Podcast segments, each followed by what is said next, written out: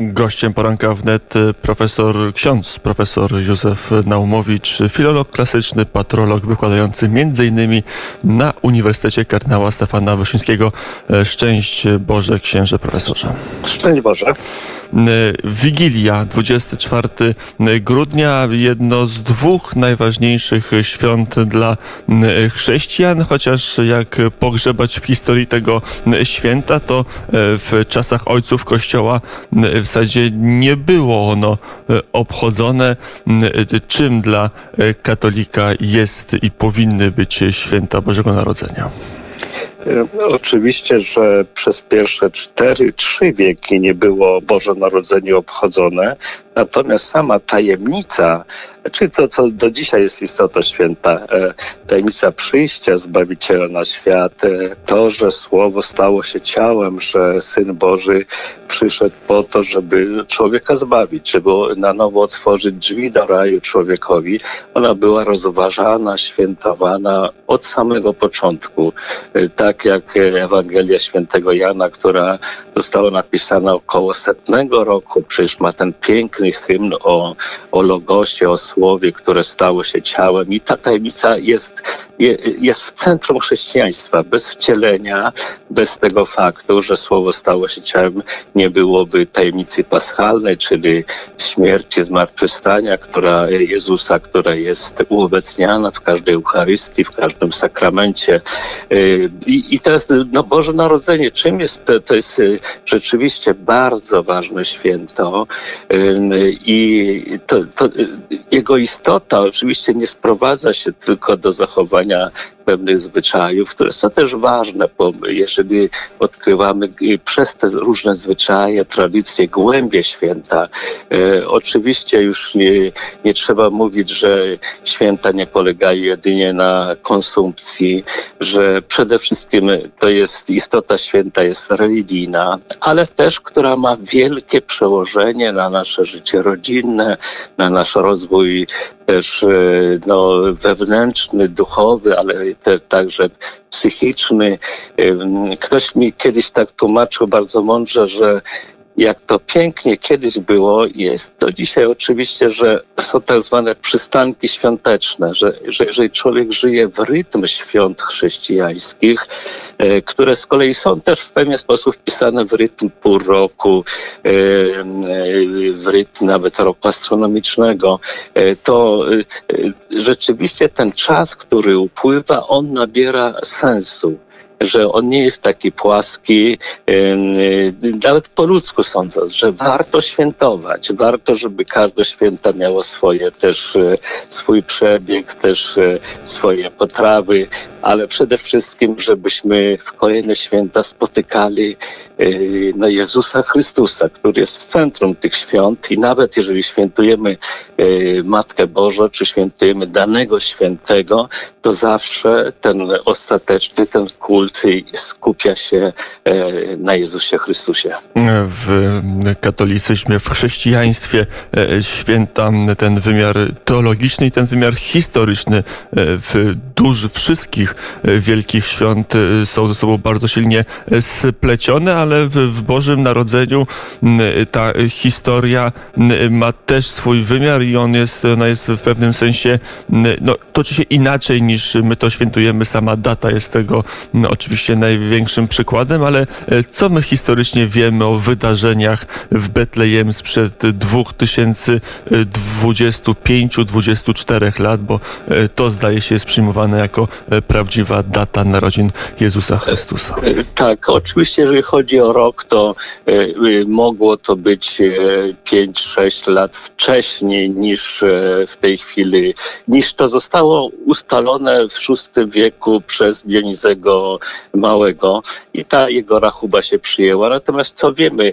Y, po, po pierwsze trzeba powiedzieć, że dzisiaj nikt nie kwestionuje oczywiście historyczności Jezusa i też historyczności narodzenia.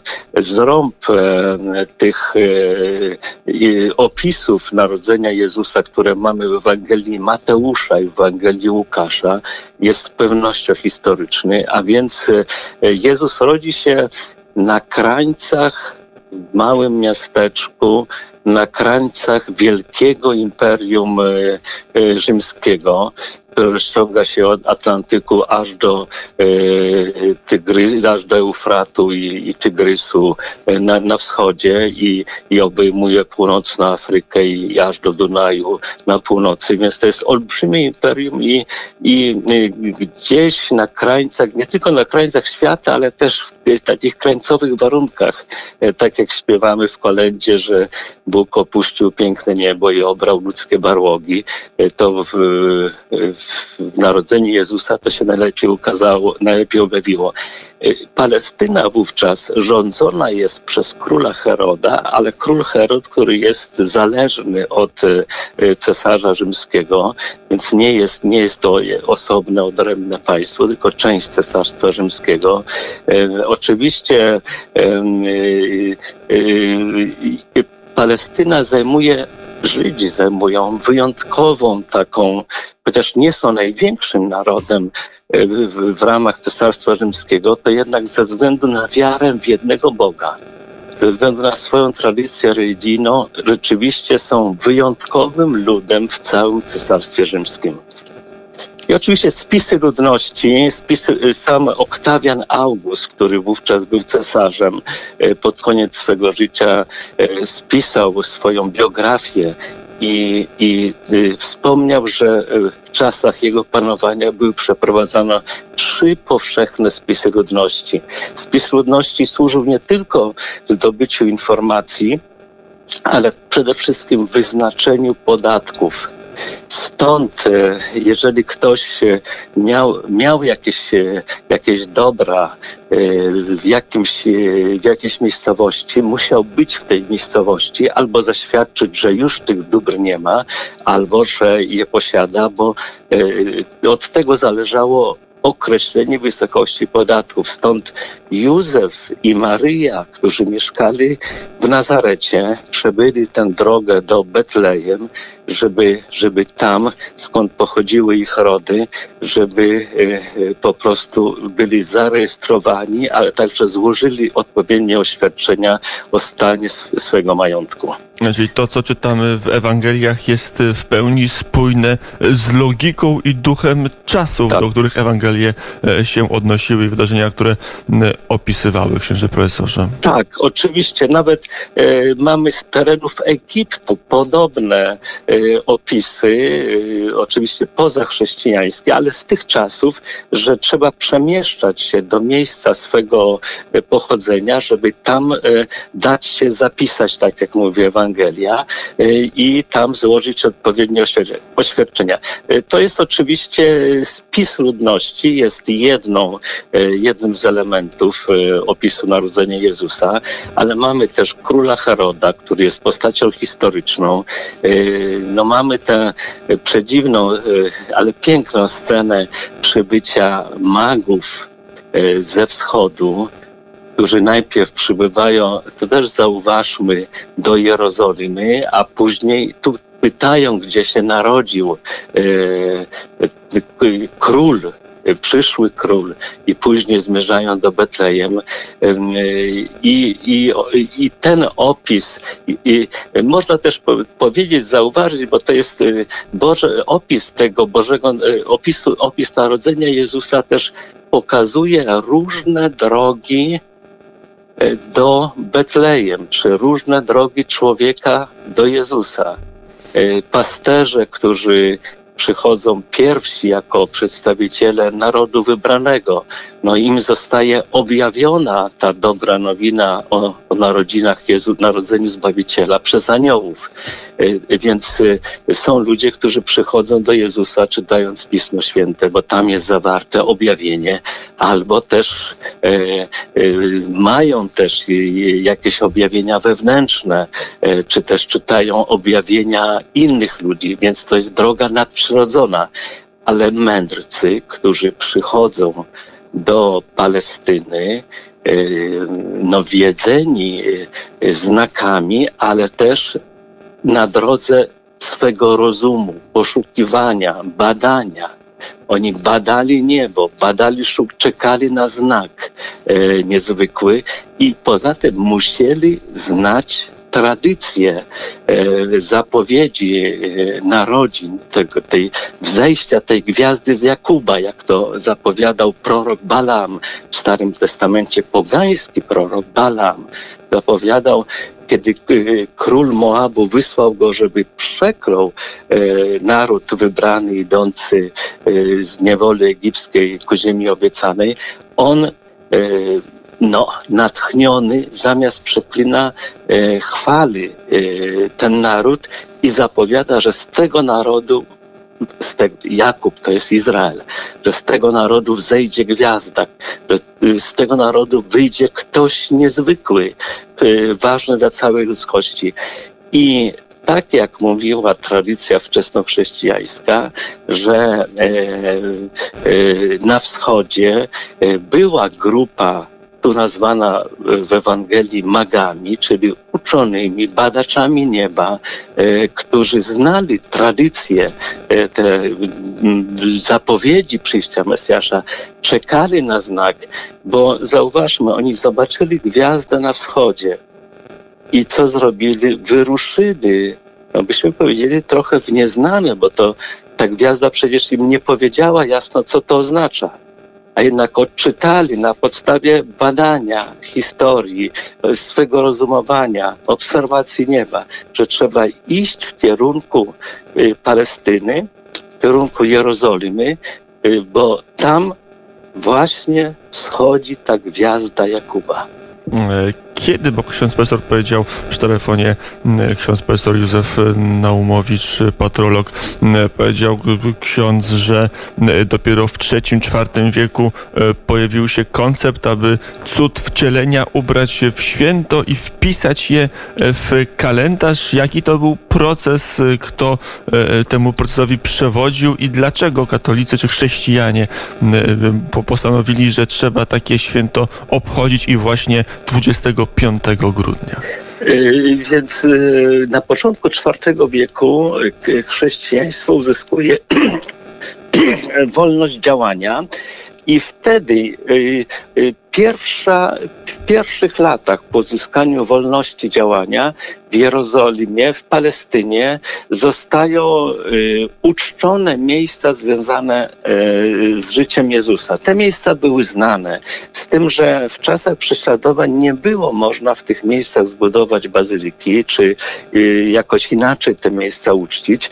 Kiedy tylko Konstantyn Wielki opanował wschód Cesarstwa Rzymskiego, to jest 324, już dwa lata później rozpoczyna się budowa bazyliki nad grotą Narodzenia w Betlejem. Ta grota była znana, e, uznawana jako miejsce narodzenia przynajmniej od II wieku, w III wieku z pewnością. Tam zmierzali pielgrzymi, ale nie wolno było nic jako zaznaczyć wyjątkowości tej groty.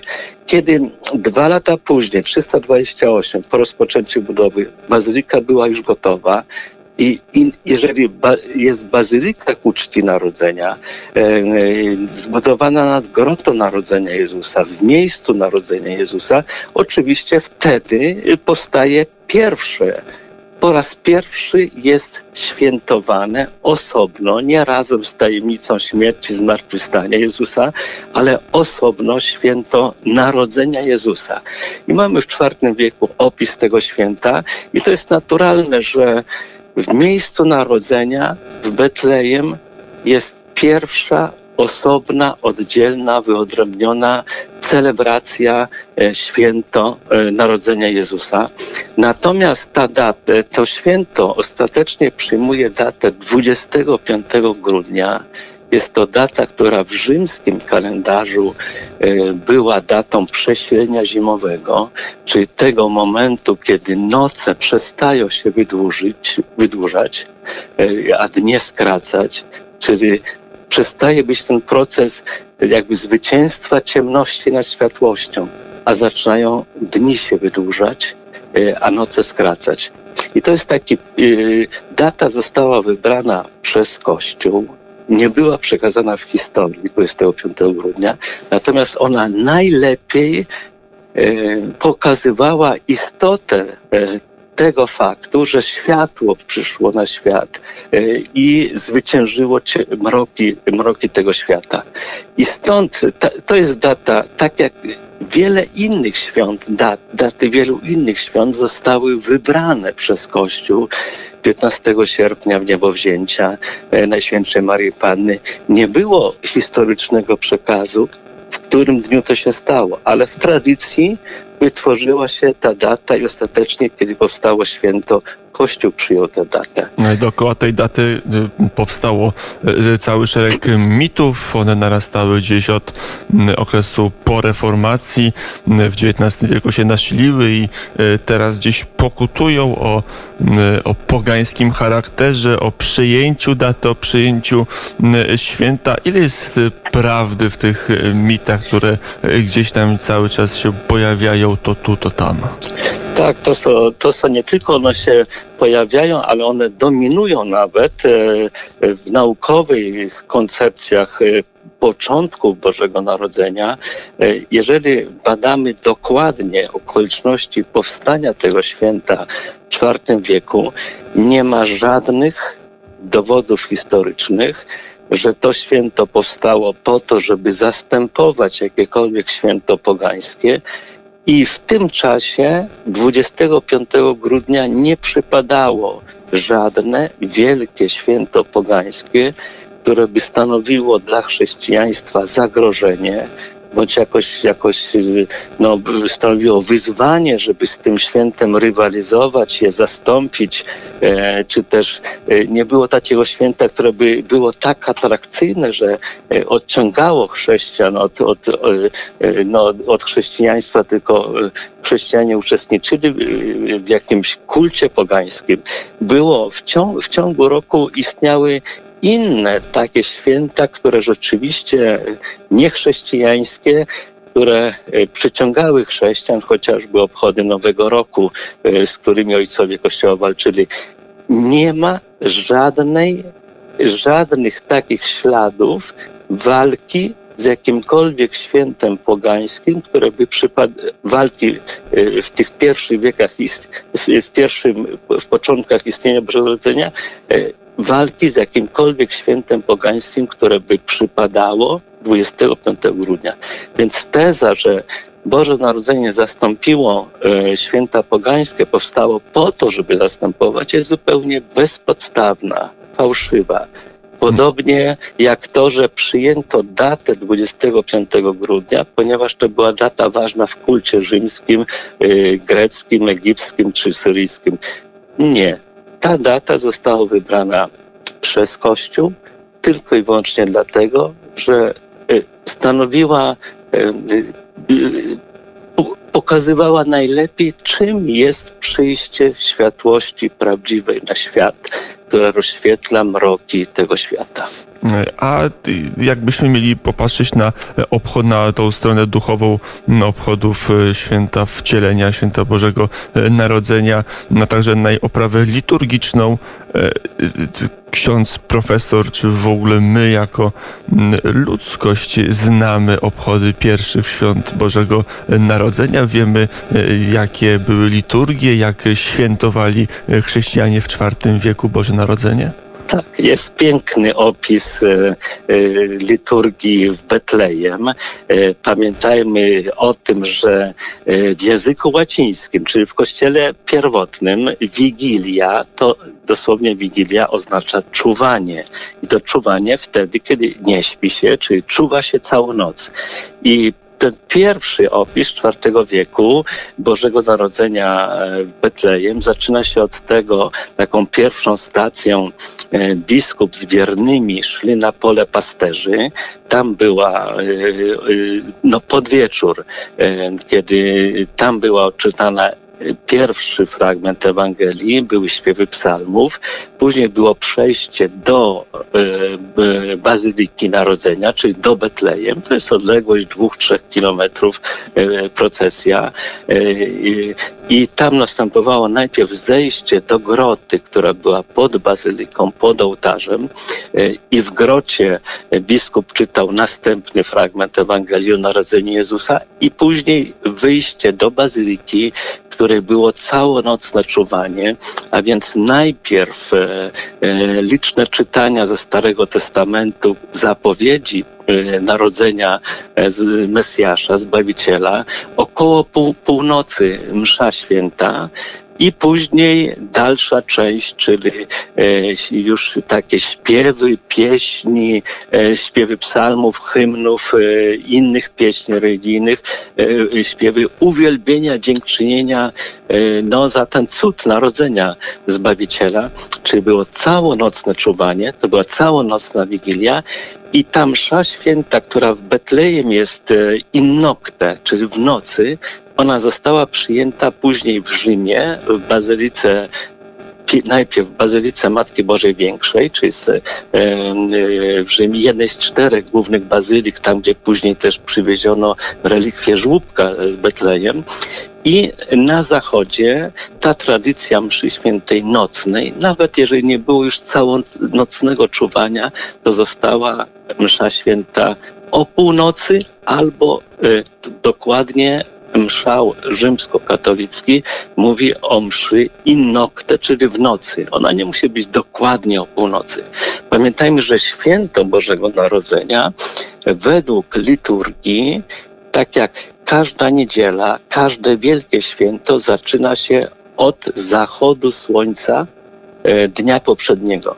Więc faktycznie nasza wieczerza wigilijna, którą rozpoczynamy pięknie, tradycyjnie, y, kiedy wzejdzie już pierwsza gwiazda na niebie, pojawi się, czyli po zachodzie słońca, ona już należy do święta liturgicznie, do święta 25 grudnia, chociaż w kalendarzu jest jeszcze 24 grudnia.